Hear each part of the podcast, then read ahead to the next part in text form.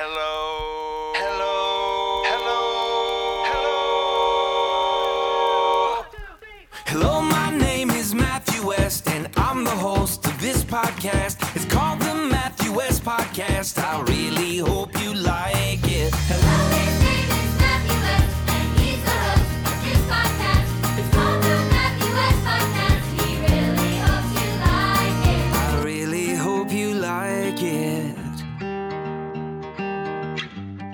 Get creative with your kids this spring as you explore God's Word together with the new family discipleship resource from Awana.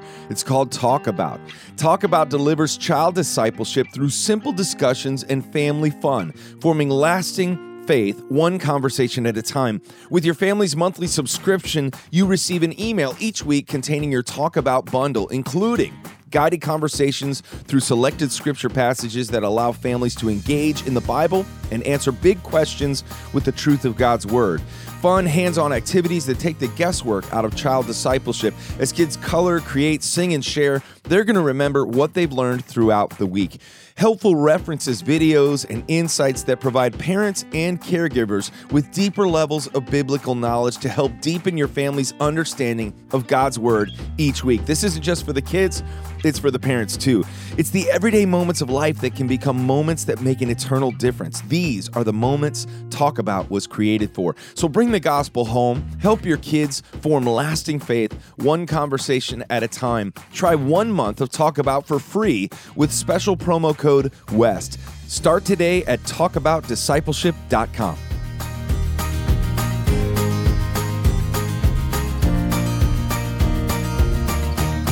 What's up, my friends? Welcome to another episode of the Matthew West Podcast. I'm your host, Matthew West, and as always, I really hope you like it. Thank you for joining me today. Is your summer getting off to a good start? Hope you had a great Memorial Day.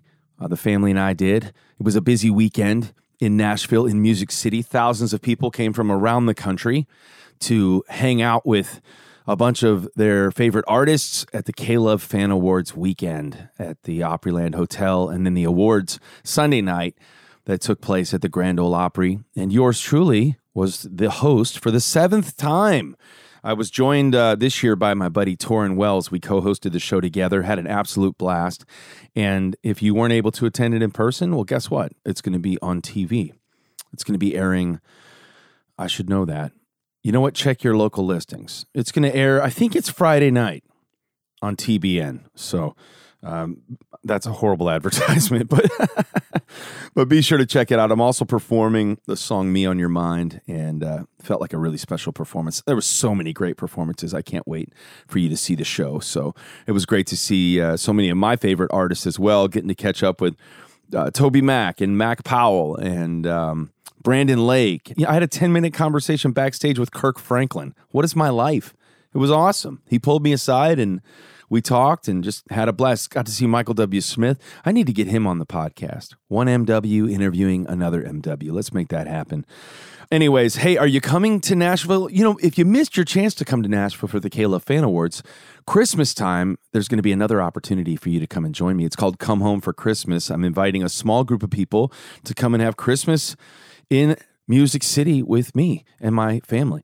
Uh, it's called Come Home for Christmas. It's going to be a special weekend of activities, December 2nd through the 4th. You can find out all about it at MatthewWest.com.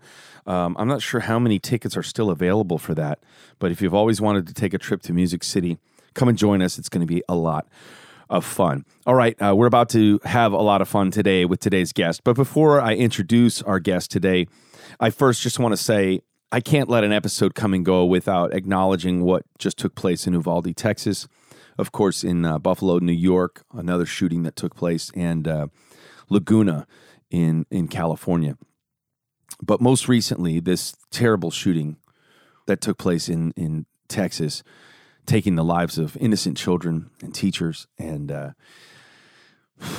I just uh, have been at a loss for words, as if you couldn't tell, but just praying and thanking God that He is close to the brokenhearted. And I can't help but think about how something captures the headlines like this, and then the world moves on, right? There's another tragedy, there's another story, there's another war, there's another thing, and the news headlines move on. But those people, they're still going to be there picking up the pieces. They're still going to be grieving and hurting and mourning the loss of their their loved one and and wondering why. And uh, I think maybe that's why I love Psalm 34 18 so much, is because when the world moves on, the Lord moves close. He's close to the brokenhearted. And so we're praying for all of those who are grieving today. The world may move on, but the Lord is with you, and um, you are not alone. And we're with you. We're praying for you. So, okay, let's get into today's show. My guest today has been a friend of mine for a long time. He is a funny, funny man. And that's what he does for a living. He is funny for a living. He's a comedian. I've gotten to know him over the years and have just become such a huge fan. And I just knew, hey, our world needs to uh, smile right now. We need to laugh. And I've been waiting to have this guy on. Of course, I scheduled it and then had canceled it once, and he's mad at me about that, but uh, he'll get over it. So, ladies and gentlemen, let's go to the story house with my good friend and soon to be yours, Bob Smiley.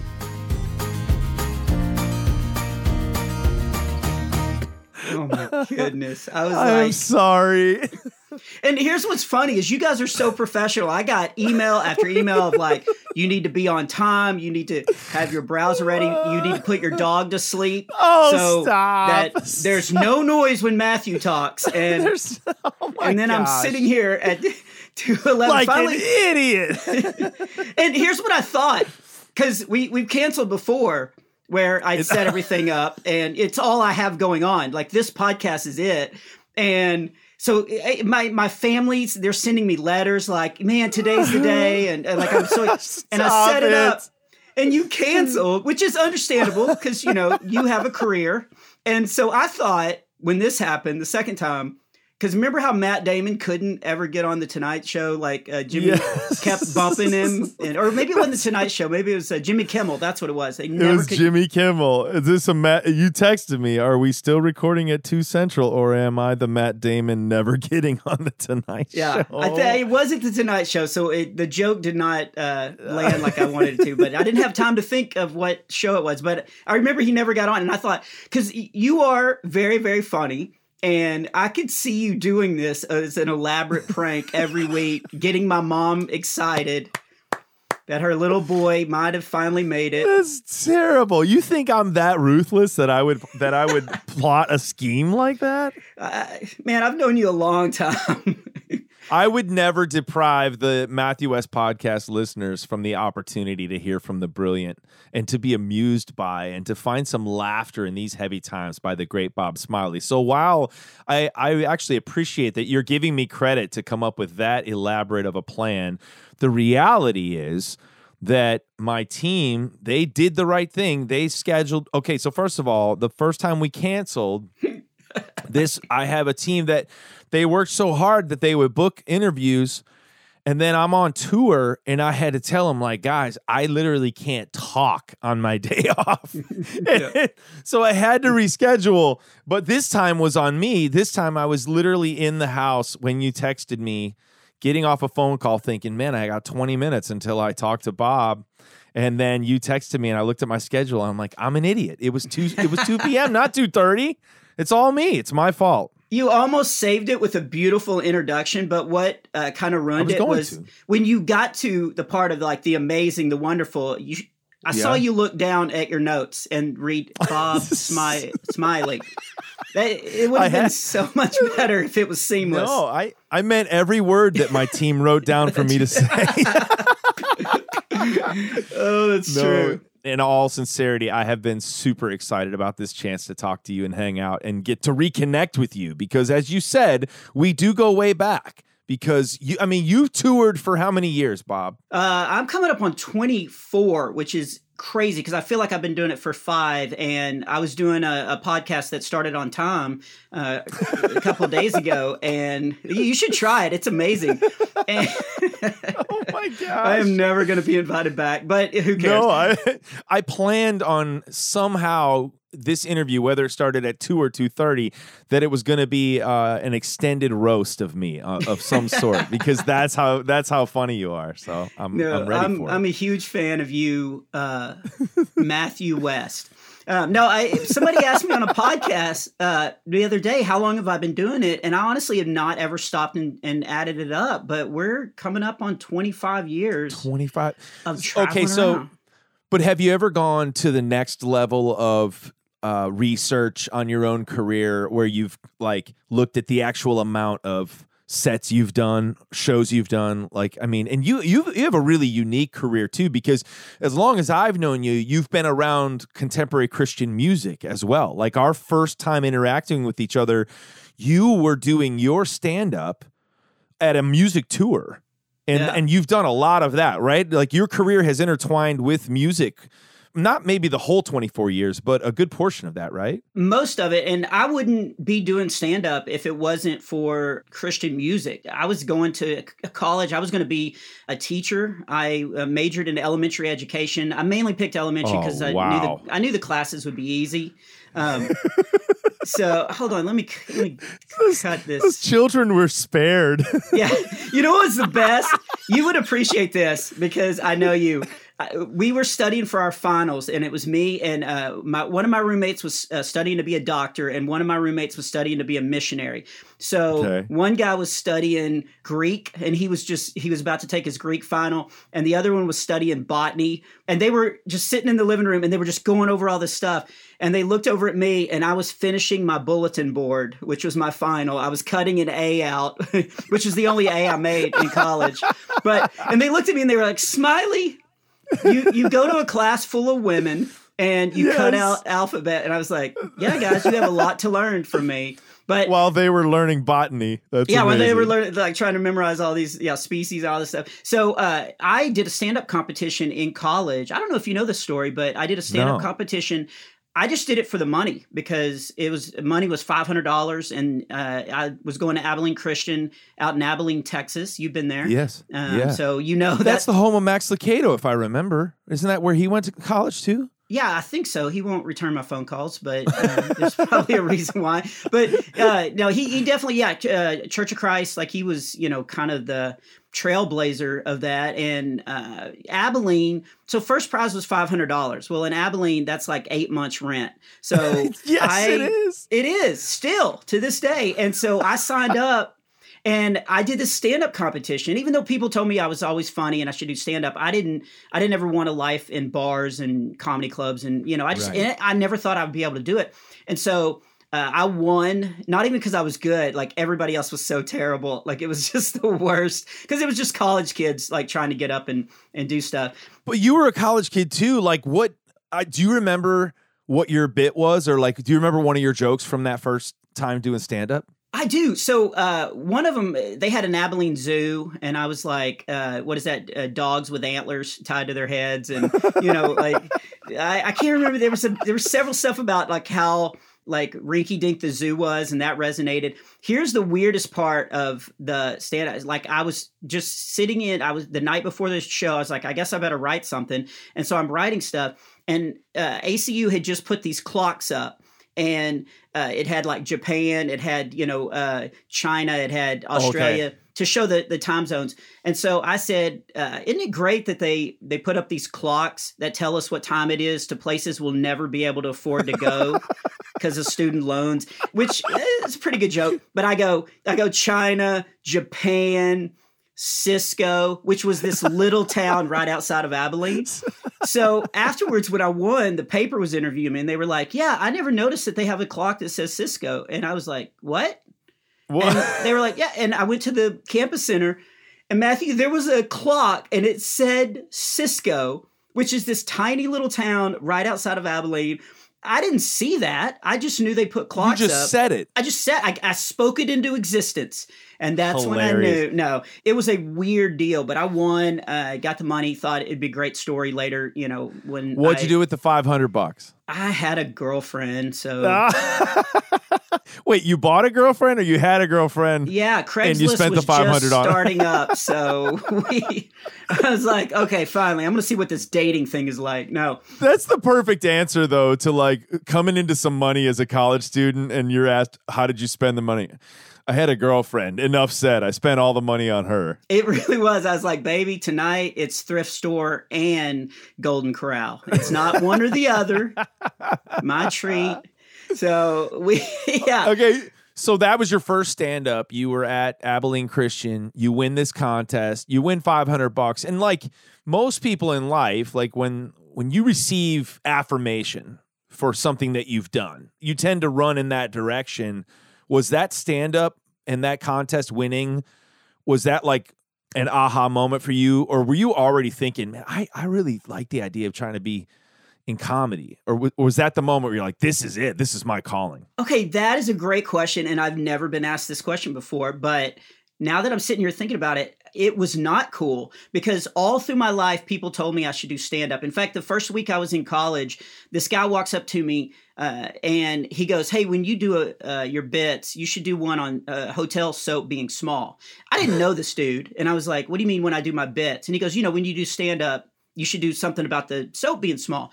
And I was like, I don't do stand up. And he goes, Yeah, but you will. When you do stand up, you should like people were always coming up to me assuming that I was pursuing stand up because I was the funny guy. So, So, you were the class clown. I was a class clown. And so here's what's interesting about your question. I never thought about this, but I didn't like that I won because the reception was, well, of course Smiley won. You know, he's the funny guy. Of course he won. Who got second? And so I really didn't get a lot of accolades because people thought, well, of course he won. And I was like, no, no, I I'm not a stand-up. Like I can't believe I won. Will somebody celebrate with me? Thankfully I had five hundred dollars, so I had one person celebrate with me. But Yeah, I was like, yeah. And, um, So people could see your destiny before you even saw it. So you winning that contest in their minds was a foregone conclusion. Yeah, and I know you don't like to get spiritual um, on this podcast, but I don't know. I haven't listened to it. No, I'm kidding. I'm a huge fan. I'm a huge fan um, of of podcasts, not yours yes, particular. in but, yeah. The, fact that you do one, Yeah. that's like Zoolander. Like heroes, he's like, what does he say? Sting. Sting's one of my heroes. I never listened to his music, but the fact that he makes it, I respect that. Yeah, I respect that. so true. So, okay, here's a spiritual thing. I look back on all that and I really feel like God was directing me because my prayers at night were God, use me however you want to use me. But I also, being a man, I'd figured all my life out. I knew I was going to be an elementary teacher, I was going to be a principal, and then I was going to be a superintendent. And that was my path, and I was headed toward it. But my prayer was always like, God, whatever you want me to do. And I meant it, Yeah. but I also meant it like on my path, God, you use me however you want to use me. And so I look back on all these moments. I was fishing one night uh, in the middle of the night with this guy who was uh, becoming real popular on campus for being a singer, and uh, he was getting people uh, from opera houses like contacting him and like scouts and stuff. And he was going to be a famous opera singer, and he was going to make tons of money. And I mean, he was on his way. And so we were out fishing one night, and he said, he said, Smiley, man, eh, people don't get what we're really going after in life. Like they want to get their job and they want to get their pension and their retirement and their all that stuff. They don't know that we're out for adventure. We're out for something else. And I remember I was just holding my fishing pole and I looked over at him. I said, I'm going to be a teacher and try to, you know, impact kids, you know, which is noble. But I was like, what are you talking about? And he goes, no, no, no, you're, you're going to be a comedian. I'm going to be an opera singer. And I was like, no, I'm not. But so there were moments like that throughout my life where people like just boldly just said, no, this is what you're going to do. Yeah, like normally you'd refer to that as like God put people in your path that were planting seeds, but those seem like more than just seeds planting. It was like people were just speaking that into existence, like help seeing something. eh, Again, I keep coming to like a foregone conclusion. That's actually pretty amazing that somebody's like, no, no, no. Hey, when you do your bit, you need to make a make up a bit about soap being small. Like that's hilarious to me that they just saw that in you. So I look back on it because I think my prayer was for God to use me however He designed me to be used. But I would have never pursued stand up comedy on my own. And so I think not only did He open the door, I think He kind of kicked me through it because I did that one stand up competition and then I did stand up a couple other times because I was in a fraternity and they said I wouldn't have to pay for me and my date for the banquet if I Nice. could. You know how cheap I am. So I did a, Oh. I did a couple of stand up bits just to pay for like our banquet Love it. fee. Love it. But Yeah. I graduated, and before I became a teacher, I wanted to see what it was like to have money. And um, teachers don't get paid what they should, so I did. No, that's I- true. that is totally true. And so I didn't want to pick a job based on uh, finances or anything. And so I worked for this uh, family friend of ours who's a photographer. And I did photography for a year and kind of built up a nice nest egg and um, everything. And again, being frugal really helped. And so I was starting to make a little bit of money. And I thought, okay, now I can start picking wherever I wanted to teach, where I felt like I could be the most like impactful. And I was driving in Dallas one day, and uh, I got this is going to tell her- everybody how old I am, but uh, my pager went off because you know I was making that kind of money, and I looked at it, yeah, and it was area code six one five. It was the first time I'd seen that area code, and I didn't know Nashville, what it was. Tennessee. Nashville. Tennessee. So I pulled over to Cracker Barrel payphone and called the number, and I thought it was some dude about photography or something. And it was a friend of mine from college, and he was like, "Hey, I'm road managing this guy named Clay Cross, and we're Yes. about to leave for tour." And we think it'd be fun to have a comedian come out and kind of MC and keep the crowd entertained. And I've got to hire a merch guy. So I saw you do this stand-up competition your junior year in college, and I thought you were you were clean, and I thought you were good. Do you want to go on tour with us? And so I'm standing at a Cracker Barrel payphone, and I'm like, okay, because I thought that that's weird. What an adventure! I'll go out, and they'll send me home quickly when they realize you know I'm not a comedian. But I thought I'll take it, and That's amazing. yeah, so I flew to Nashville, got off a plane, and got on a tour bus and went out as a working quote unquote comedian. That's why when kids come to my shows, they- they'll ask me, they'll be like, Hey, I want to be a comedian. How do I do it? I'm like, Do a stand up competition your junior year in college and wait for somebody to call you. Duh.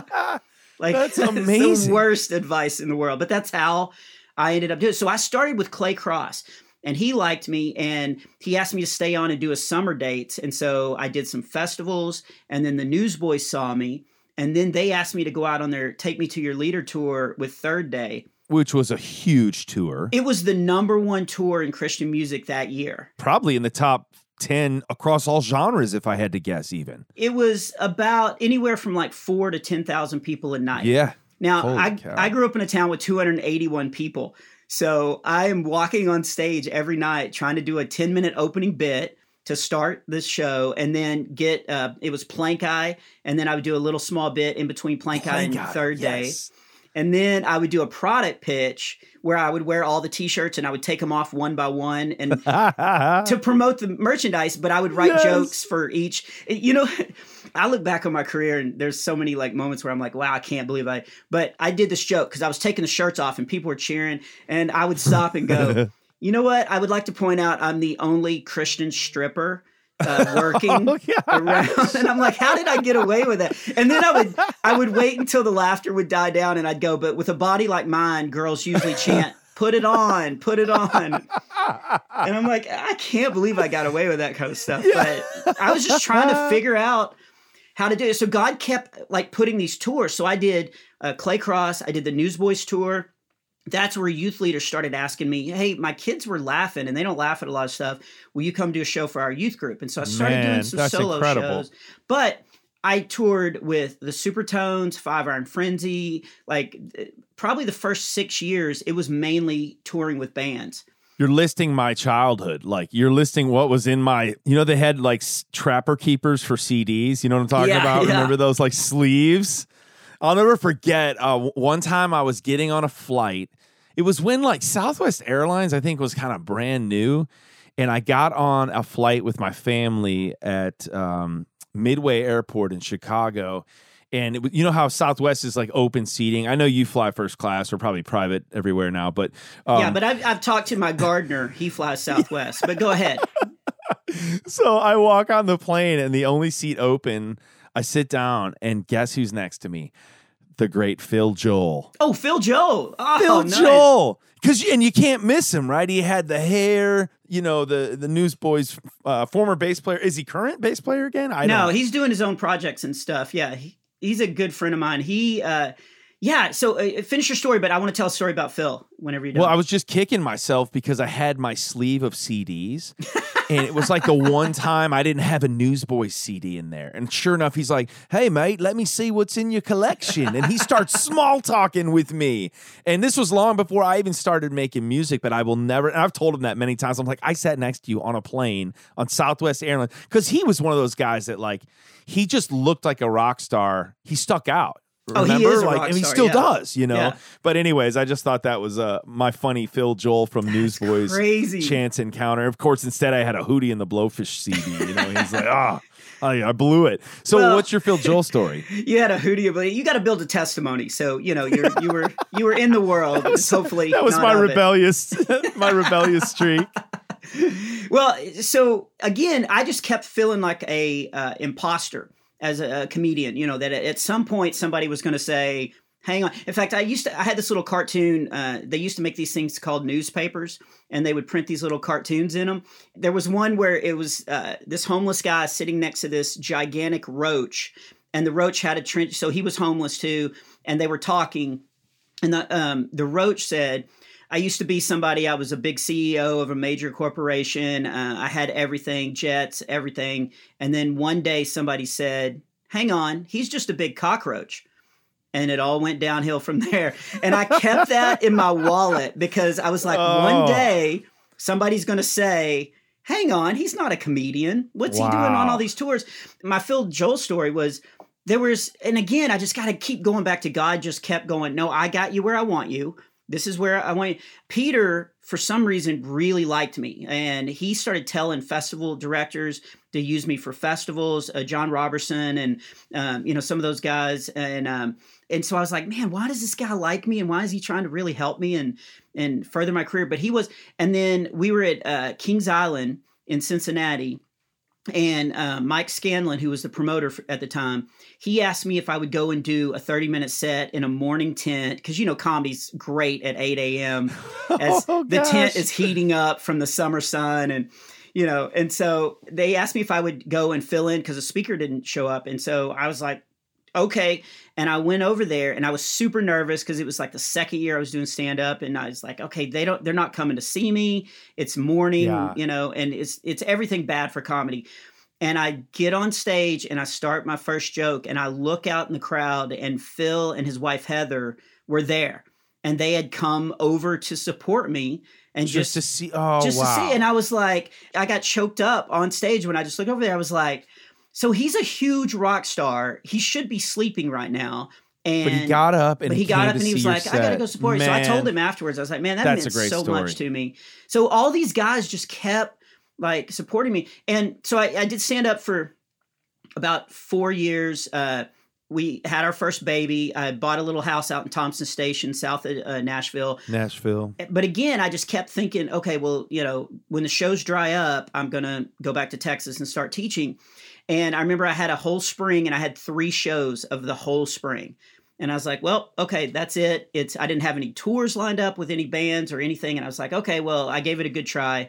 And so uh, we were going to live there for three more months, and then we were going to sell our house and move back uh, to Texas. So while I was there for three months, I needed to get a job. Right, I got a new baby and all this. So I talked to this guy who could get me a job uh, in a warehouse making banners. And it was hot and all that. And I didn't really want to do it, but I was like, okay, this is just part of life. You know, you do what you got to do. Yeah. And I remember I was walking out the that morning, and I walked out, and the phone rang again back when you had landlines, and I was like going to do the final interview, even though I was I knew I was going to get the job. They wanted to do one more interview to go over everything, and it was the Newsboys, and they were like, uh, "Bobby." How's your spring look? And I was like, uh, I'm not trying to brag, but I got three shows, and uh, and if I'm tallying it right, I'm gonna make about two thousand dollars total for the next uh, for the spring. And they were like, "We've got 67 shows. You want to tour with us again?" And so it came up to that point. I almost feel like God was like letting me f- have faith in Him. Of like, oh, you know what? I'm gonna do whatever I have to do to support my family. If it's work in a warehouse, I'll do that. And it came right up to that moment, and then it was almost like Abraham on top of the mountain of like, you know, with Isaac and God's, you know, like Abraham. He's like, hang on, I'm doing something. You know, no, Right. he was like, what? And and so all of a sudden my spring filled up. So like God kept me going through all those years, and and music was a big, huge part of of that. Jumping on uh, with bands and stuff, and I didn't realize how unique that was because again, I didn't know a lot about the industry. So Yeah, I- that's that's not the typical path for a comedian, nor is it the typical uh, lineup for a music show. So I would actually see too, like you're so gifted at what you do, and you've put in. I mean, I, we never really answered the question of uh, the, you. You finally did the math of 24 years of doing this, but countless hours on stage. And usually, I mean, what is the average comedian on stage is, is working up what? Like you're starting and working up, you're getting a good solid 10 minutes or something. And then you're getting, right? I mean, isn't it kind of like like a musician when I started writing songs, I could I was like, I know I'm good for this amount of time. I know these covers, I know these originals. And then you build up to where you know how to do a full set. But I mean, you've put minutes, hours, I mean, you've done hundreds, probably thousands of shows at this point in in 24 years. But a lot of them have been in front of st- crowds that were there to hear music too, right? So Yeah. when you got on stage at a Newsboys show, did you ever face like confusion from the crowd at first or like did you feel like every night was like these are not my people i gotta win them over like uh, how was that experience being largely touring as part of a music tour being a comedian That happened every single night because they were not there to see me. And the worst was the Supertones. They were so supportive and amazing guys, but it, it was always a warehouse with no chairs, and you've got 800 to 2,000 just standing there just kids just standing there and they're going so one of the worst shows I ever in my life was at a festival called uh, winterfest and it's uh, a big huge thing in uh, dallas and it's a church of christ like youth gathering so a lot of my friends that graduated uh, from acu and they became youth ministers this was the first time they were going to see me and I was on tour with the Supertones at the time, so I got added to the bill, even though they didn't really want You- me. So as I get there that morning, I'm looking at the schedule and it's like speaker, speaker, speaker. It's like four hours of speaking. And then And at then 10 you? o'clock at night, it just said Supertone show. And so I go to the guys and I'm like, uh, the people that are putting it on, I was like, hey, it doesn't say that I'm on the bill. That tends to uh, make it kind of bad. Um, so when you introduce me, can you make sure to say he's on tour with the Supertones and he's a comedian? And, and they were like, oh, yeah, yeah, yeah, yeah, it's fine. And I got contracted for 20 minutes. And I mean, the kids are just beat down by all these speakers and they're just ready to just like let loose. And I, I'm on side stage. And right before the guy goes out to introduce me, he goes, uh, by the way, uh, we're running behind, which we weren't. And he goes, instead of 20 minutes, we need five. Um, all right, here we go. oh So now I'm sitting here and I'm like, uh, okay, how do, what do I cut? What do I, you know, how do I get oh in my gosh and he walks out and he goes, Are you guys ready for the Supertones? And everybody's like, Wow. And they were like, Well, first, we got a guy who's going to warm you up, which they didn't oh need my warming up. gosh that's And he the goes- worst He goes, Please welcome Bob. And that's oh, it. oh gosh And I walk out. And of course, all my, my college friends are there, like seeing me for the first time. So this was an important moment for you, like and they big moment. just oh my gosh, And I walk out. I that's you the can worst. You can bleep this if you need to, but this is I walk out and it's dead quiet in this huge room, and one kid down front yells, "You suck!" Oh no! And At the Church of Christ conference, yeah, but it was not in the church. It was uh, it was in the world. It was in a big civic center, Ah, and he yells that out, and I just look at him and I go, "Yes, I do." I don't know why I'm here, but I have now four and a half minutes. I'm going to tell you about my grandmother. And I start doing bits and I start kind of winning the crowd over. I, I, I see a lot of people yes. like they're talking and they're, and I see like people going, Oh, hang on. Shh. I want to hear this dude. it's funny. Yeah, this and is funny. so I get them, and about four minutes into it, I'm getting them. And then Dan Spencer, who's uh, the trombone player for the Supertones, nicest guy. He did not do this on purpose, but he's backstage and he starts to warm up his instrument. So you hear this Uh-oh, trombone, and, the place just goes nuts. And I'm like, okay, that's oh my my time. Gosh, oh, I'm sure you've had these moments. I went backstage and I called uh, the guy that was booking for me. Cancel everything. I'm done. This is, and I honestly, I quit that night. I was like, I can't. This is this is horrible. I'm not good at this. I'm not. And he thankfully talked me into finishing the Supertones tour, and we had like eight more shows left on the tour. By the time I'd done those other eight shows, I was like, no, no, no, I can do this. Like it. it so thankfully, he talked me into it. but people don't realize. I mean, it's it's one thing to come into a, like a cold room, but to come into a room that's not even expecting what you do. I mean, you know, I've always faced concerts where like I've always seen every show, even when my name's on the ticket as a challenge. And I it's so funny because no matter how long I've done this and maybe the same for you Bob, but that story you just told about how you were introduced. So I had uh, Tim Tebow on some weeks ago on the show and he and I, I reminded him of this story. This was literally last year. Like, I'm into my career. It is what it is, right? And they brought me in because the people were like, "We got to have you. We you, like, we love what you do." And I was gonna sing a song before Tim Tebow was the keynote speaker, and the whole day had been a disaster because they they had me come up and sing a song, but what they didn't tell me is they were distributing these like they were selling these like business sales courses. So after the speaker would speak, they would dismiss people to the merchandise table to buy these sales courses while I was singing my song. right. So I was already having a terrible day. But by the end, I'm singing one last song. Tim Tebow and I are backstage getting ready to go on. The lady goes up and introduces me and she goes, In just a moment, the man you've all been waiting for. and they all start cheering. And then she goes, But first.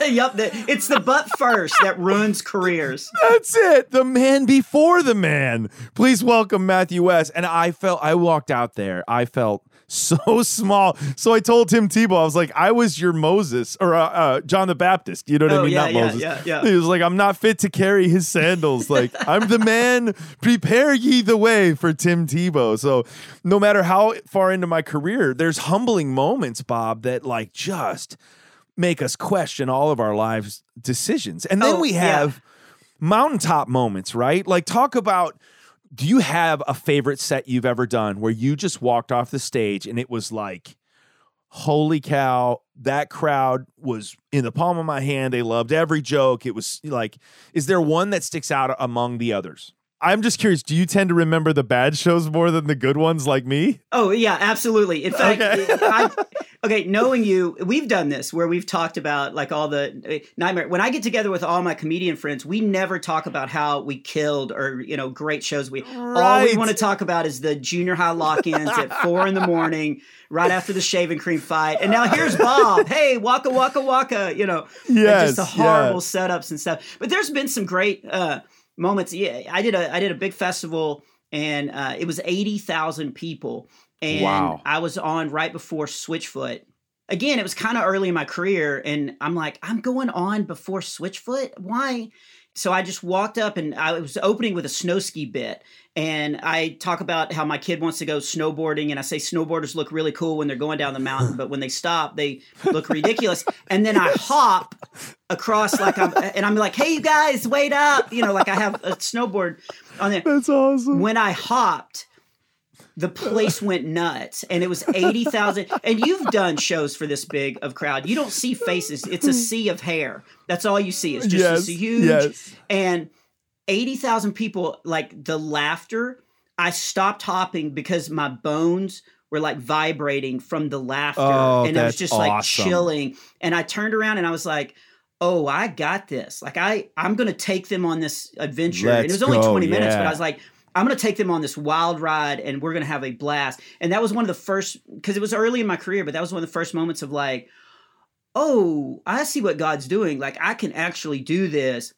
Like, I can hopefully make people's lives a little better than when before they met me because I can give them this gift of laughter. And it was like electrifying. And so every laugh just vibrated in my body. And I walked off stage, I was like, oh, I'm not going to sleep for a couple of days. Like, this is- Oh, that's the best. amazing. So there are some good stuff like that. the moments we wish we never want to relive, but yet they're the great stories to tell. That's true. I, I laugh about this when I'm having a bad day. Sometimes I'll think about this. But you and I were in um, Wisconsin at Lifest, and Yes. you were headlining, and something was wrong with the music. Like the the something was wrong with the band or the sound system or something. that sounds about right. and I just walked out because I was performing at the comedy tent, but I, you know, hadn't seen you in a while, and so I walked on side stage, and you were wearing a white shirt and a black vest, and you were keeping your cool because you do that, like you're really good about that. Because most most singers would be like, I mean, you're the headliner, Stressed. Yeah. yeah, and they'd be losing it, but you were you were, but I could tell it was kind of getting to you. Oh And you, yeah. You yeah. walked over to me and you just go, "Oh, Smiley, I don't know." And I was like, "Matthew, do not let this get you down, okay? Yes, the black vest was a bad decision, but you cannot let that. And I think of this moment so often when I'm having a bad day. You looked at me without missing a beat. You go, Smiley, this vest is all I have going for me right now. and I laughed so hard at that. I was like, we got to just look at the positives in every situation. Well, uh, so I tend to get super like I get really on edge right before walking on stage. But one night you were introduced to me. It might have been at that same festival even, and you don't know how much it like disarmed me in the best way. Where I I probably went out on stage looser than ever before because I heard I don't always hear the introduction, but you said something like.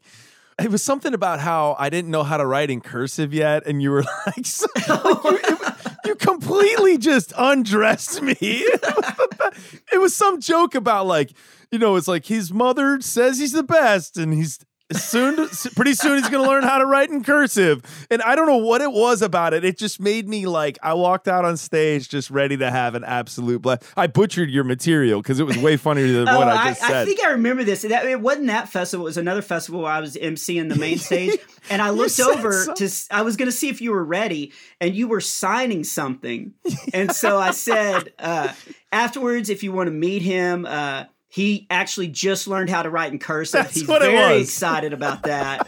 Please welcome my buddy Matthew West. and it just it just leveled me I- like i came out i was like okay it's gonna be that kind of night Hey, I got a question for you. Do you need to supercharge your hiring? Well, you need a super hiring partner. You need Indeed. Indeed is the hiring platform where you can attract, interview, and hire all in one place. Instead of spending hours on multiple job sites searching for candidates with the right skills, Indeed is a powerful hiring partner that can help you do it all. Find great talent faster through time saving tools like Indeed Instant Match, assessments, and virtual interviews. With Instant Match, over 80% of employers get quality candidates whose resume on Indeed matches their job description the moment they sponsor a job, according to Indeed Data US. I am an owner of a small business, Story House, and uh, whenever I'm needing a new candidate to join the team, I want to do that as quickly as possible and find the best candidates as possible. And Indeed has made that possible. With Instant Match, as soon as you sponsor a post, you get a short list of quality candidates whose resumes on Indeed match your job description, and you can invite them to apply right away. Even better, Indeed's the only job site where you only pay for applications that meet your must have requirements. So, listen, here's what I want to encourage you to do join more than 3 million businesses worldwide that use Indeed to hire great talent fast. Start hiring now with a $75 sponsored job credit to upgrade your job post at indeed.com slash west. Offer good for a limited time. Claim your $75 credit now at indeed.com slash west. Indeed.com slash west. Terms and conditions apply. Pay per qualified applicant not available for all users. Need to hire? You need indeed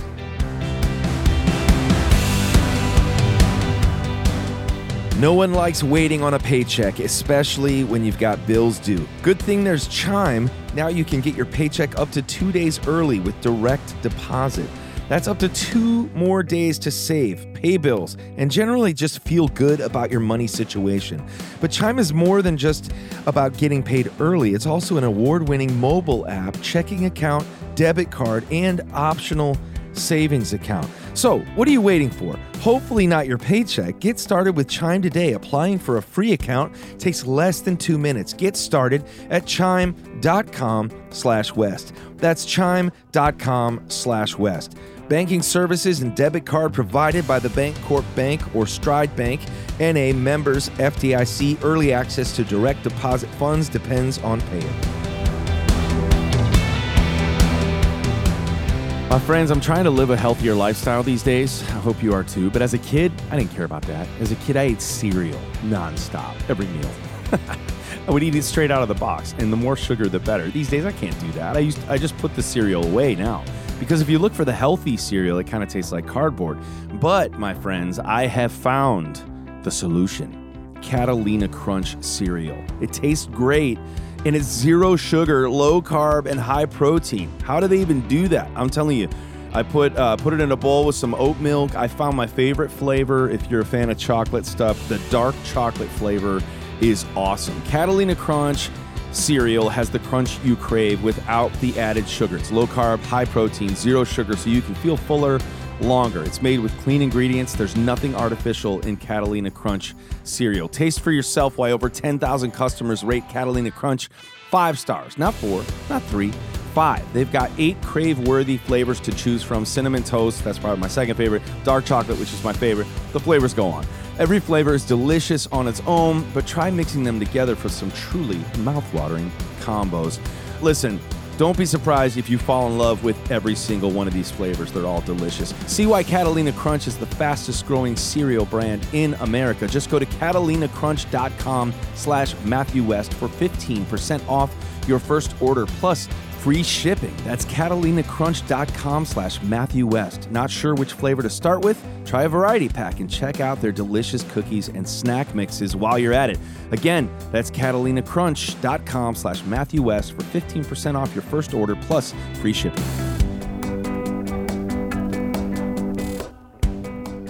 One of my personal missions with my music is connection. That's kind of I boiled it down to this word connection, which I think in deep down every artist, communicator, comedian, singer, we're seeking to make a connection with the crowd. And then if you're a believer in Christ, obviously you want to connect people uh, to a relationship with the Lord.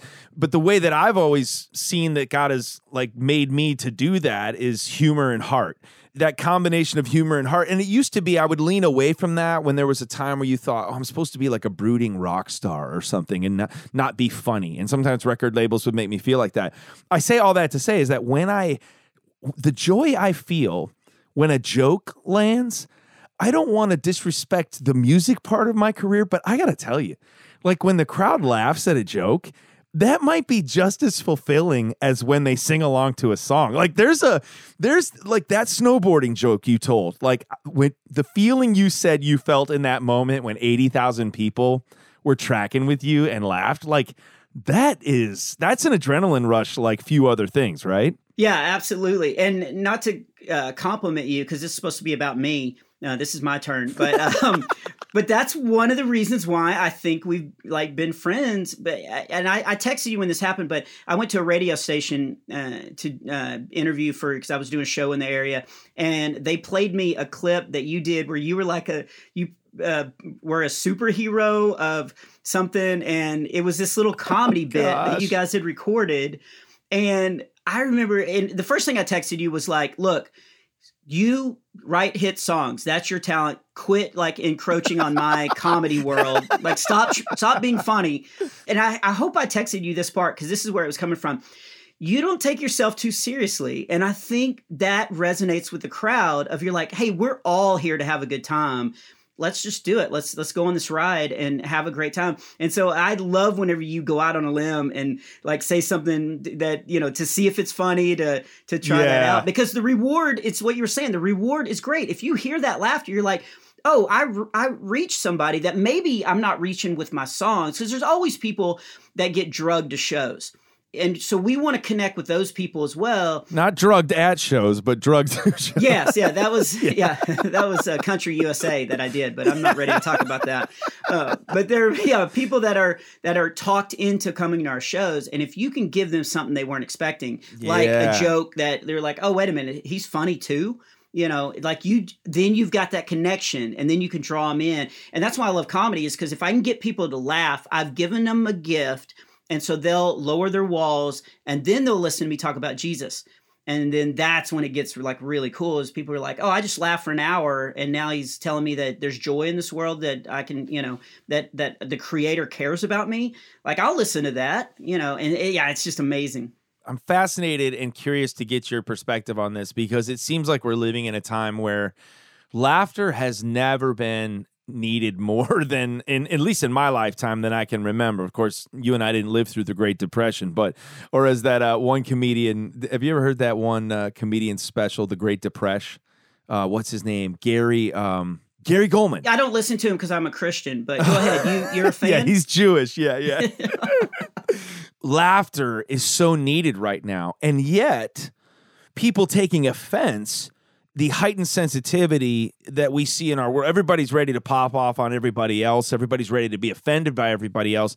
And I'll never forget, you know, you came to my aid and my defense just with a kind word of encouragement when I when I attempted to do something to bring about laughter during a hard time with my modest is hottest song, and uh, then everybody jumped on me, uh, you know, attempting to cancel the the Christian guy who uh, whose message was being misinterpreted. But the way you reached out to me, it was so interesting because it told me that you, as a comedian, and other comedians who are doing what you do, like you see a guy like me and go, it could be any one of us. Where because people don't want to, like they need to laugh, but they don't have a sense of humor right now. Is that has that been your experience, and how are you handling that in in the material that you go about creating? People need to laugh more than ever because of 2020 and i kind of discovered that all my shows canceled in 2020 and again i'm not i don't like to brag about myself but i became a four star review uber eats driver.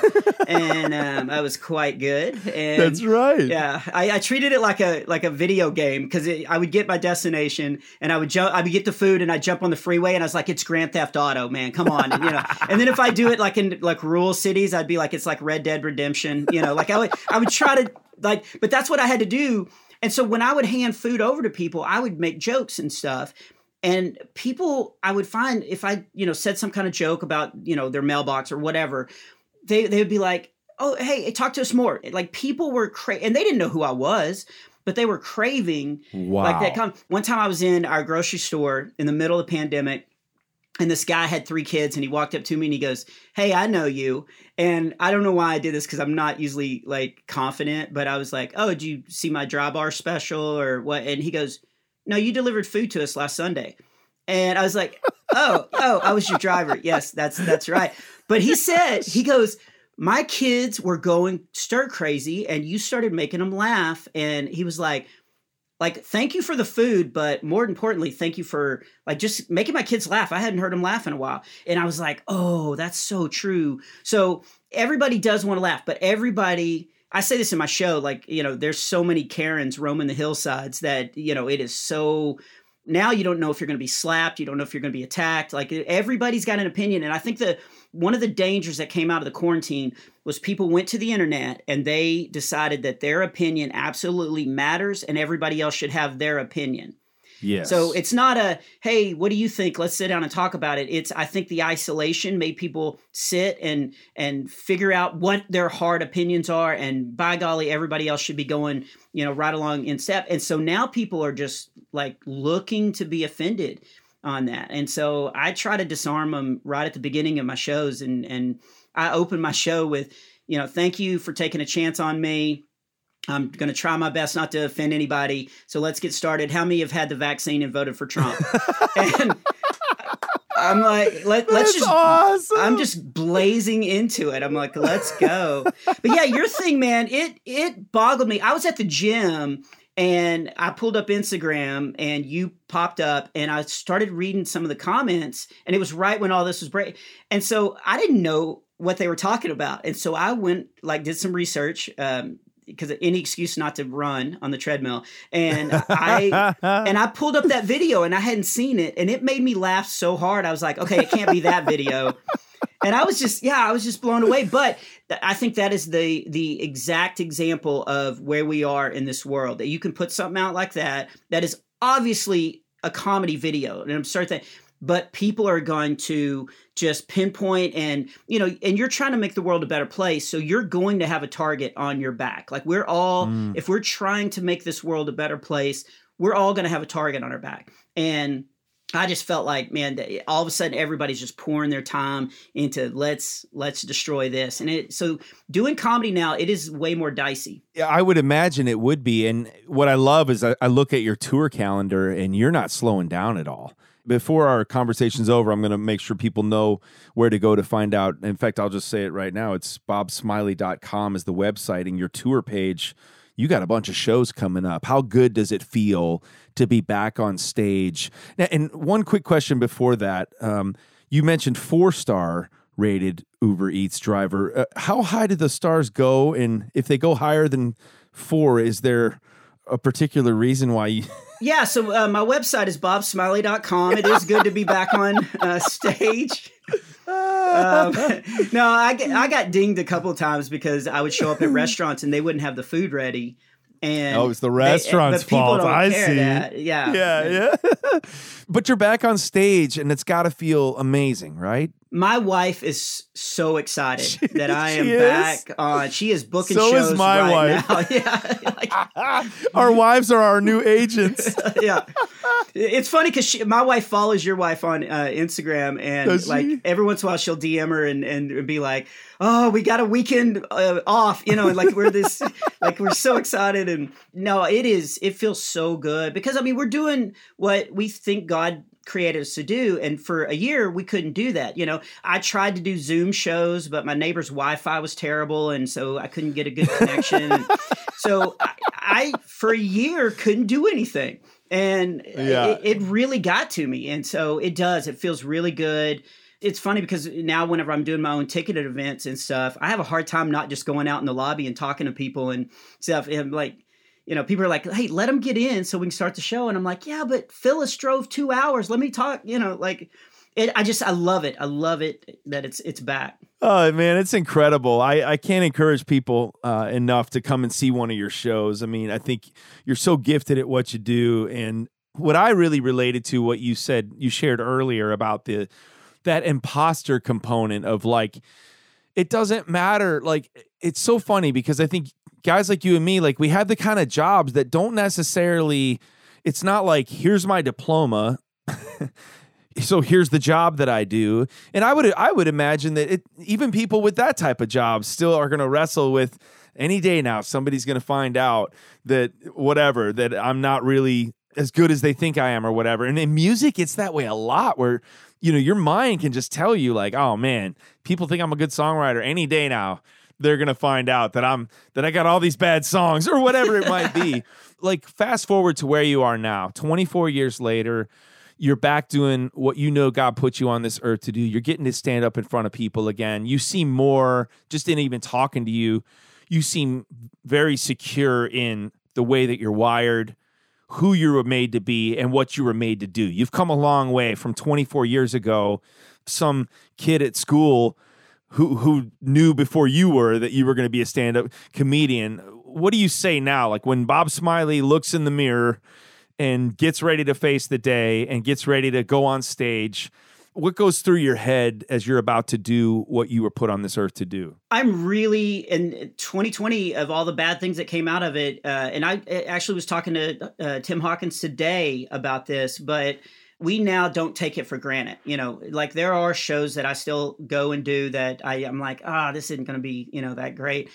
But I'm like, it is an honor and it is an opportunity to step on stage and make somebody out there's life a little bit better and then be able to tell them about Jesus. And so even if it's like a late night show that you're tired and you don't want it's still a huge honor and an opportunity and so i think that's what gets me up to write in the mornings uh, when i'm home is i'm like okay i'm going to be on stage in four days. I want to have something new for them. I want to because it is an opportunity. I don't want to squander that. I don't want to get up and do the same old sets and stuff like that. I feel like god's given me a gift with shows now. And so every single show is a gift and i want to appreciate that gift as much as i can. Tell me about the the writing part real quick because maybe as a singer there's songs that if I if I didn't sing the same song every night I'd be in trouble. But with a comedian like do you feel that pressure that your set needs to be constantly changing? You seem to be even from the very beginning you would write jokes for the audience you knew who you were in front of.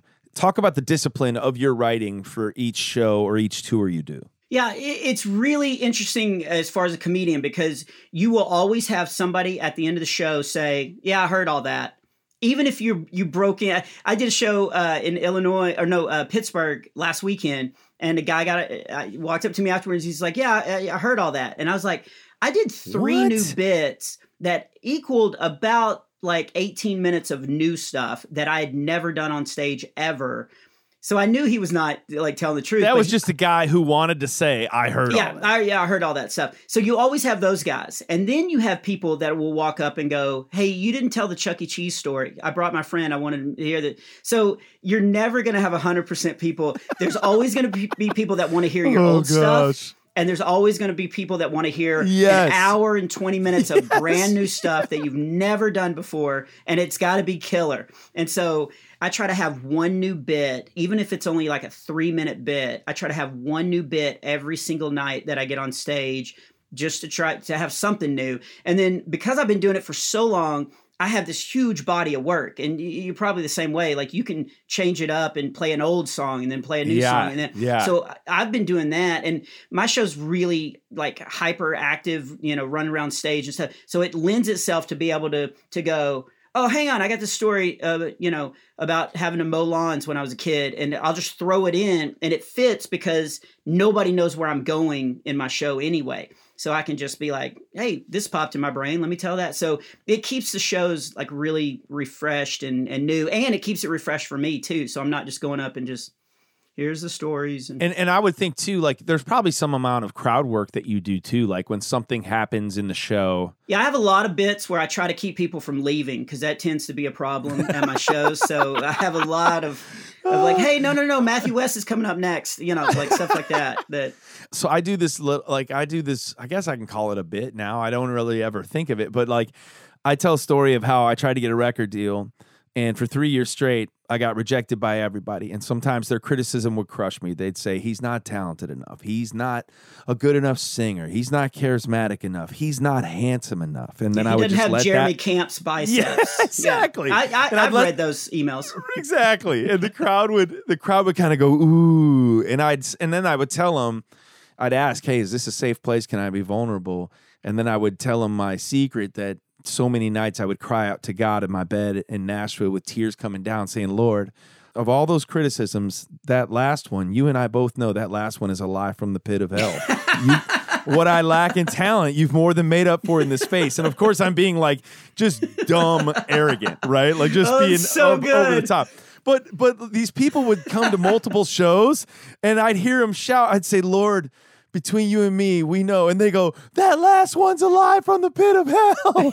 like they would, they would tell my punchline before I got to it. Has that ever happened to you? And how mad do you get? I have this bit that I've been doing forever, um, and it's about my voice being high. And so the bit is I'm a protector of uh, my boys. We have five boys.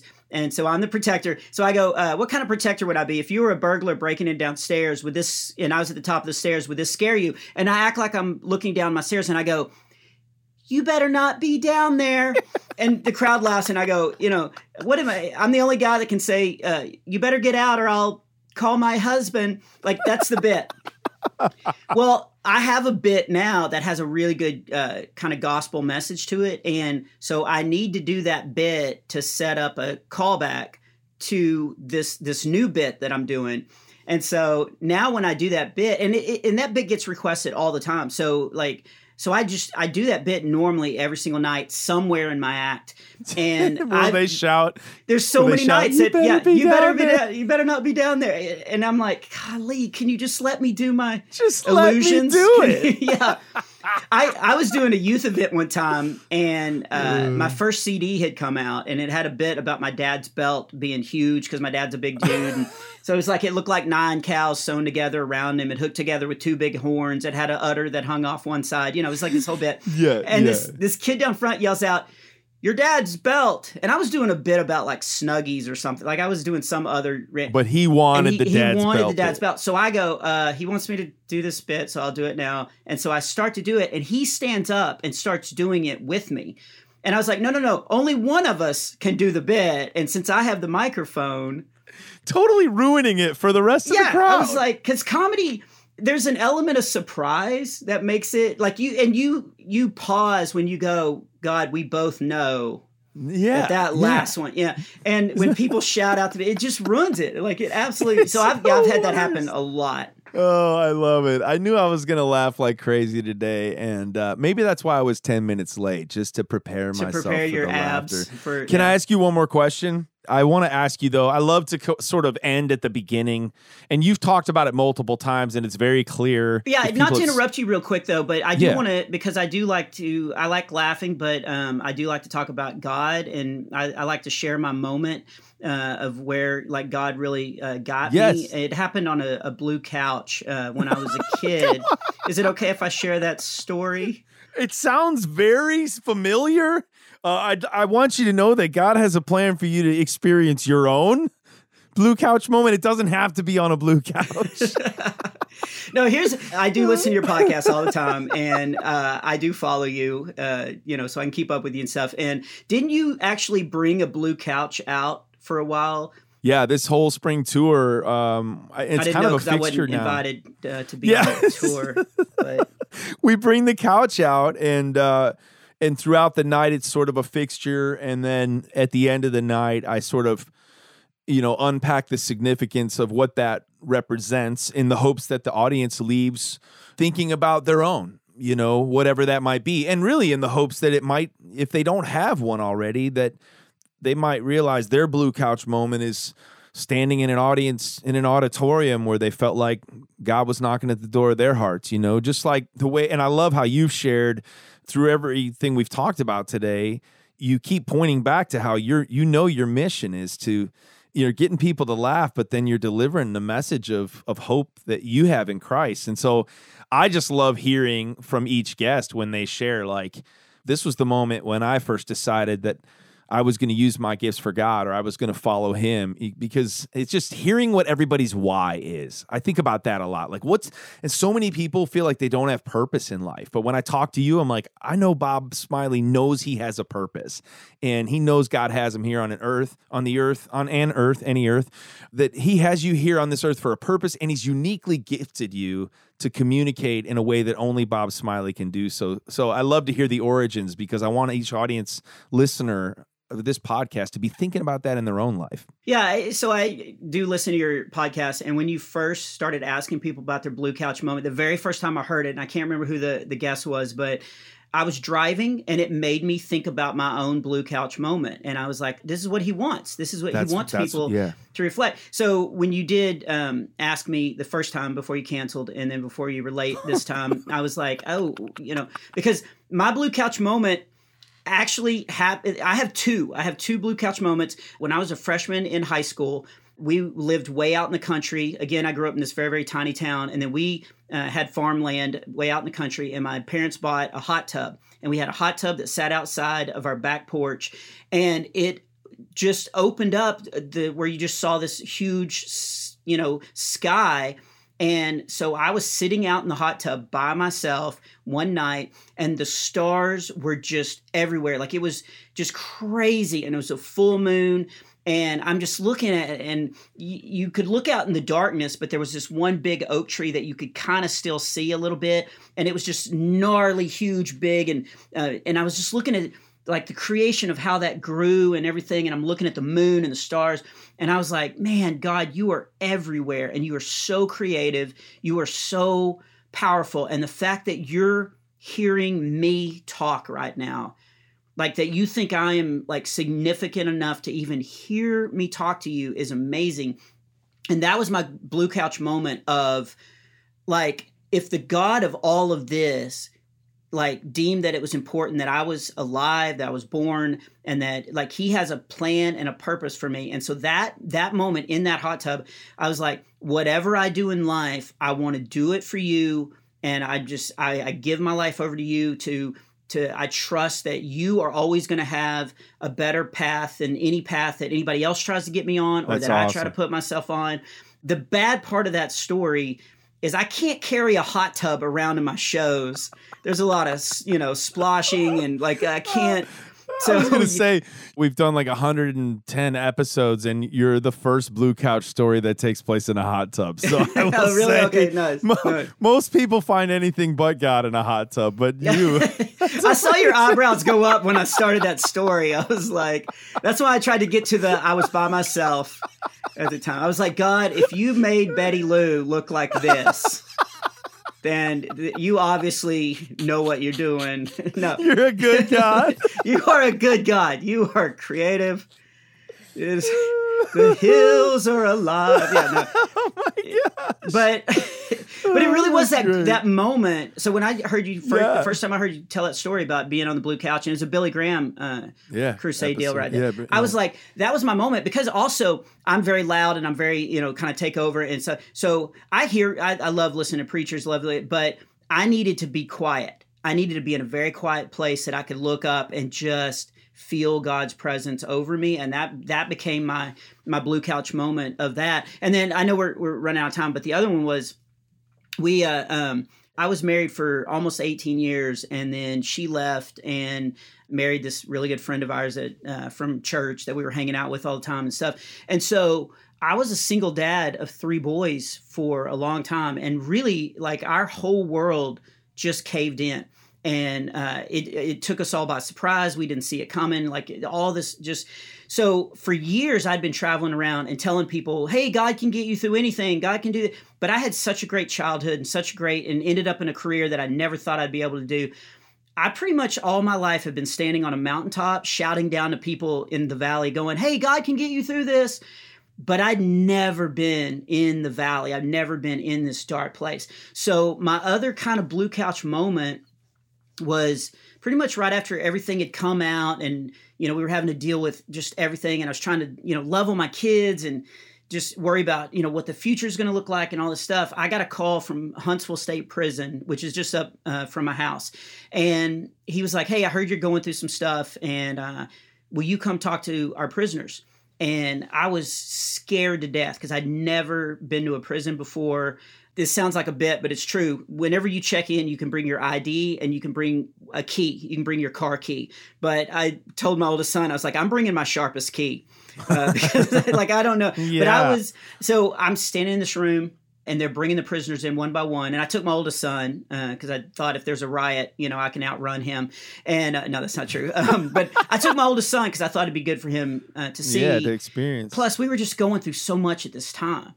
And I'm standing there and I'm broken and I don't know if I could even make people laugh. And I'm like, okay. And the first prisoner walked in and he had tattoos all over his face. And he was, you know, like what most of your listeners probably visualizing in their mind. And he walks right up to me and he just, he points his finger at me and he goes, man, thanks for coming. And I was like, man, you, you don't even know if I'm funny or not. And I'll never forget what he said. He goes, you know what? We don't care if you're funny nobody comes to see us. So the fact that you and your boy are even here, man, that just gives us a little bit of hope. And sometimes a little bit of hope is all you need to get through life. And I just stood there and I just and again it's it's kind of not a blue couch moment, but it was because I just I audibly kind of heard God's voice like, I still got you. I can still use you. And that was the moment that I was like, oh, I need to quit this like poor pitiful me. Like I need to get back out there and do and it was it was really cool. The guy got kind of emotional. He was like, you know, I'd love to hug you if you'll put that key down. And um, so I, but he he hugged me, and they they brought them all in one by one, sat them in there. I got up and I started doing jokes because that's what I do, and they were laughing. And that was healing for me because I was like, oh, God can still use me. And because I really thought I was done and I, I was making them laugh and they were making me laugh. I, I so I this is the this is the callback bit. I did I did the bit about my voice being high and I was like pretend I said to a room full of prisoners, pretend you're a burglar breaking in downstairs at my house. And one prisoner yelled out, "Don't have to pretend." and I was like I was like, "Oh, Yes. there's still joy to be found." Like God Wow. can take bad situations. Like God's still going to be able to use me. God's still going to be able to equip me to love on my boys and get them through this time. And like it was a it was a true moment of almost like rededication of like, oh wait a minute. I, and I thought back to that moment in the hot tub. I was like, man, I, I'm giving my life to God. Nothing's changed. I'm still going to give my life to God. And yeah, we're going to have a target on our back. Bad people are going to make bad decisions that can destroy a family or two families, and I can have to live through that. But God still can show up every single day and get us through it. And so that was kind of my other like blue couch moment of like I, I left that prison. You know, I went to encourage them, and I left the most encouraged person of like, oh, God's got this. Like He absolutely has this.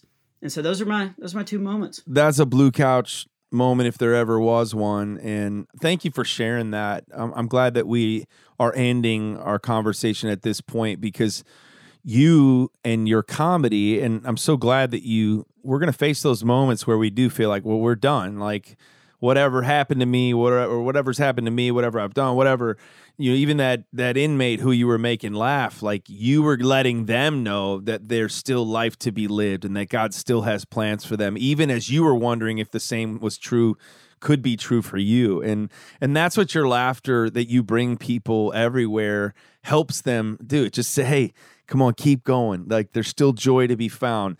Uh, joy comes in the morning. Sorrow may last for a night. Yeah. That's what god does is he uses that's why community is so important for each other is that we encourage uh, one another. And so i was telling them that they i was like look eh, i'm in this bad situation but you know and and as i was telling them i was kind of telling myself but they all lined up afterwards and a lot of them were, were saying yeah man it just seems bleak but you get you gave me some hope. I don't want the listeners to think i'm bragging on me. I fully believe god orchestrated that moment for them and for me. And That's i even kind of of, i kind of messed it up because as i was just pouring my heart out i realized that the guy that she left with um, lived up in by the huntsville state prison and i was like by the way, if any of you are getting out soon, um, Oh I'd love to gosh! share. and I shouldn't have said that. I shouldn't have said that. But but as they were lining up and, and, and hugging me, they were just talking about hope and like we just need hope in life. One guy did lean in and say, he looked at me and he goes, "Seriously, all I need is that dude's name."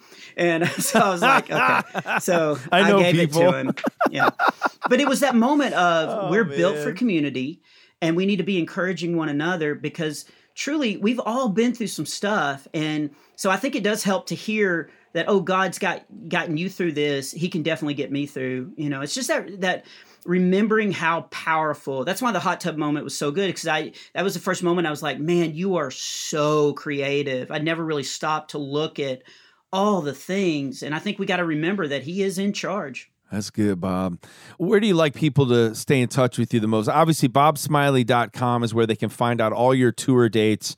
You're traveling throughout the month of June, July, August. You got shows really June, July, August, September, October. You're going to be uh, Texas, all over Texas, Virginia, Pennsylvania, uh, Oswego, Illinois, not far where I grew up.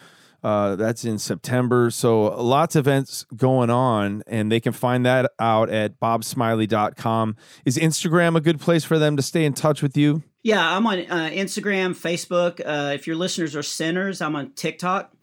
So, uh, that's so terrible. Or if they don't mind China tracking. yeah, um, yeah.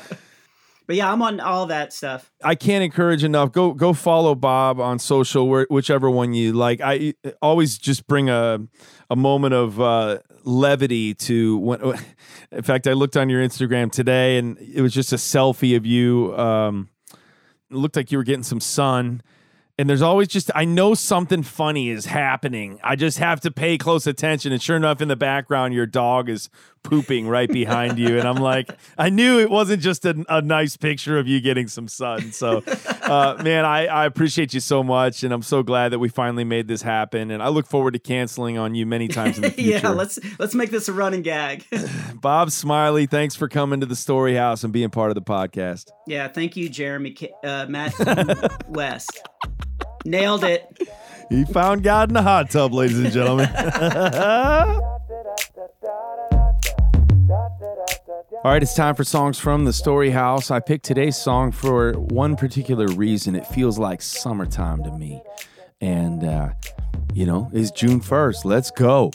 And this was a song I wrote. I wanted to feel like uh, you could hear it on the radio, roll the windows down, and, uh, you know, it's a feel good song. It's also a statement of faith song. You know, it talks about why I make Christian music, why it's important for me to sing about Jesus and not other things.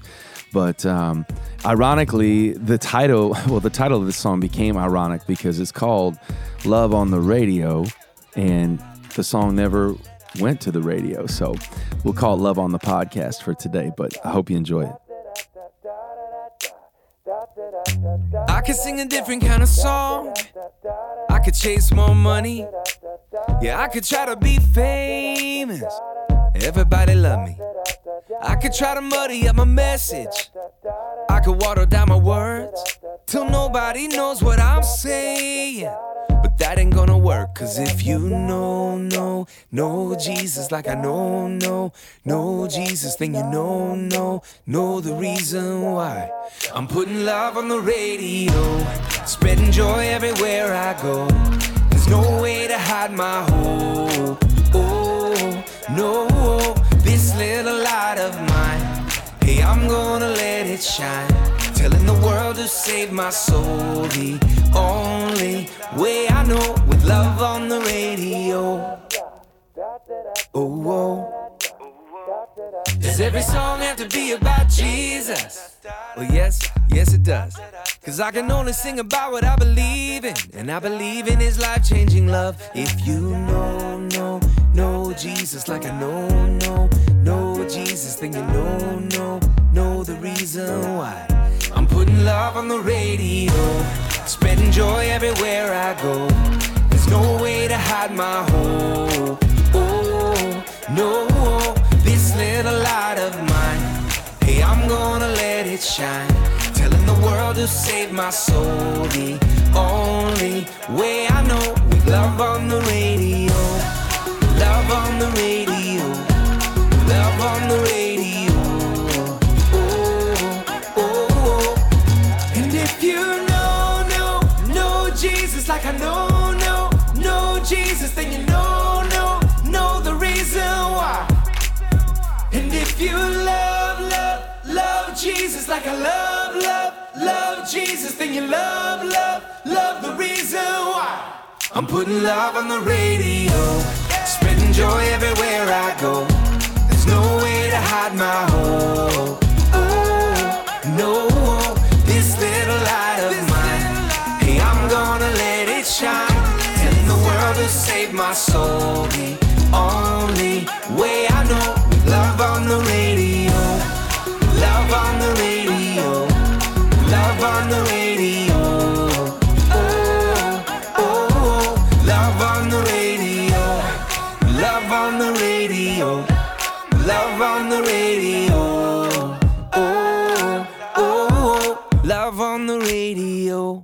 He's my dad and he gives good advice, and that's why today's final segment of the show is called Dad Vice. Play that music. He is my dad, and he gives good advice. And that's why this segment is called Dad Vice. Dad, you were surprised to get uh, a feature at the K-Love Fan Awards. People are going to get the chance to watch it on television. I'm not sure if they're going to keep your part in or not. They edit that show down quite a bit, but uh, yeah, they're going to cut that part out for sure. were you surprised that I came over to you and uh, in front of 3,000, at least 3,000 in attendance at the K-Love Fan Awards, I gave you a chance to tell one of your dad jokes. I, I was so surprised because on our tours, when we are in front of 50 to 100 people in a Q&A, it scares you to call me up to tell a dad joke to that many. And here we were, two, 3,000 people. What was the dad joke you chose to tell at the K-Love Fan Awards? The dad joke was that I had uh, been cutting down on sweets and uh, that I have given up chocolate, nuts, and marshmallows. And uh, I ain't to lie, it was a rocky road. There you go. There you go. and you got a standing ovation. Yeah. So it must have. I think just because everybody was um, tired from sitting all night that they had to stand up. But uh, hey, uh, send us out with some encouragement today. We've been focusing on the theme of my latest song, "Me on Your Mind," and looking at Scripture, just being reminded of throughout Scripture, you can read these different stories and see how God is is trying to let us know that He's mindful of us. And who are we going to talk about today? We're going to talk about Zacchaeus. When I was a little kid, I called him Zacchaeus. And I, I learned about Zacchaeus uh, in uh, vacation Bible school, and that's where you learned about him too. So many stories in the Bible are so captivating, and this is one of them. And I want to encourage those of you that are familiar with Zacchaeus to go to Luke chapter 19, 1 through 10, and just uh, read it and devour those verses. And for those of you that aren't, you will get so much out of studying the life of Zacchaeus. Uh, just some great things about him. Uh, he was small in stature, and and we're talking about you're on his mind when you feel small. And uh, Zacchaeus felt small because he was actually small in stature, but he was also a crooked tax collector. He was not popular. He was not respected. He was avoided, and all of a sudden things changed because he heard Jesus was coming to his town. He couldn't see because of the crowd, so he went up a tree, climbed up a tree to see Jesus. In verses 5 and 6 of Luke 19, I want to encourage you to really zero in on that. When Jesus reached the spot, he looked up and said to him, Zacchaeus, come down immediately. I must stay at your house today. Powerful scene there. Jesus looking up, seen Zacchaeus. Zacchaeus was touched and he responded right away. He was overwhelmed by God's love. The crowd was angry. They didn't like Zacchaeus. And who did Jesus pick out? Three quick things to just remember about Zacchaeus and the story of Zacchaeus. One, the word determine. Determine not to let those around you define you. Their opinion of your value is not God's opinion. The crowd hated Zacchaeus, but Jesus loved him. Secondly, destiny. It was not an accident that Jesus was passing through Jericho that day. He had come to the town with Zacchaeus on his mind. He had come to bring salvation to him and his household, and Zacchaeus was changed. He was transformed. And what did he do? Third word, declare. We all have a story, and Zacchaeus had a story of redemption and transformation. His story has changed lives down through the years. As we read that story, we do have hope that no matter what background, no matter what we feel about ourselves or about what others feel about us, Jesus loves us. Revelation 12 11, and they overcame him by the blood of the Lamb and by the word of their testimony. I love the story of Zacchaeus because I think he was a guy that was probably looked down upon his entire life. Yes. And yet the Messiah, the savior of the world, got his attention by looking up to him, you know, just and elevating him by saying, I see you. I already know you. Yes, I'm going to your house. All these other people, no, it's you that I want to be with. And and Zacchaeus changed his life as a result of it. Yes. I love that idea because there's so many people who can feel looked down upon by the world. The power of this message of God being mindful of us, that He made us in His image, that He has plans for us, like there's an empowerment in that that Yes. that is stronger and more priceless and valuable than any self-empowerment message that this world can offer us. Like and that's the thing. The world's trying to flood us with messages of, you know, self-empowerment, right? that you have what it takes. You are blah blah blah blah. blah. I'm hoping this is sinking in and encouraging all who are listening today that he sees you just like he saw Zacchaeus. Thanks, Dad. Thank you.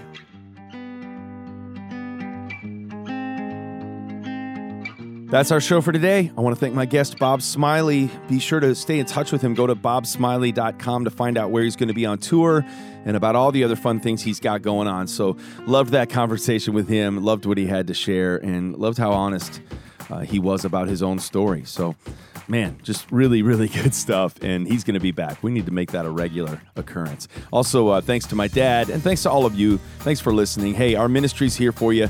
PopWe is the name of our ministry. We want to celebrate. Uh, we had many new people join us and become monthly supporters of our ministry as we're reaching a lost and hurting world, letting them know that there's hope for their story, and that is found in the author of all stories. And so, uh, thanks to all of our new PopWe partners. If you'd like to find out how to get plugged in, go to popwe.org today. When you're there, you can tell your story. Um, if, you, if you had a story that you want to tell me, you can tell me your story there. You can sign up to receive a weekly email devotional straight to your mailbox. Um, go to popwe.org and get signed up for that. All right, listen, go make the most of the one life you get. And remember, it's your story for His glory. I'll see you next week. Hello, his name is Matthew West, and he's the host of this podcast. It's called the Matthew West Podcast. He really hopes you like it. I really hope you like it. but seriously, I, I, I do.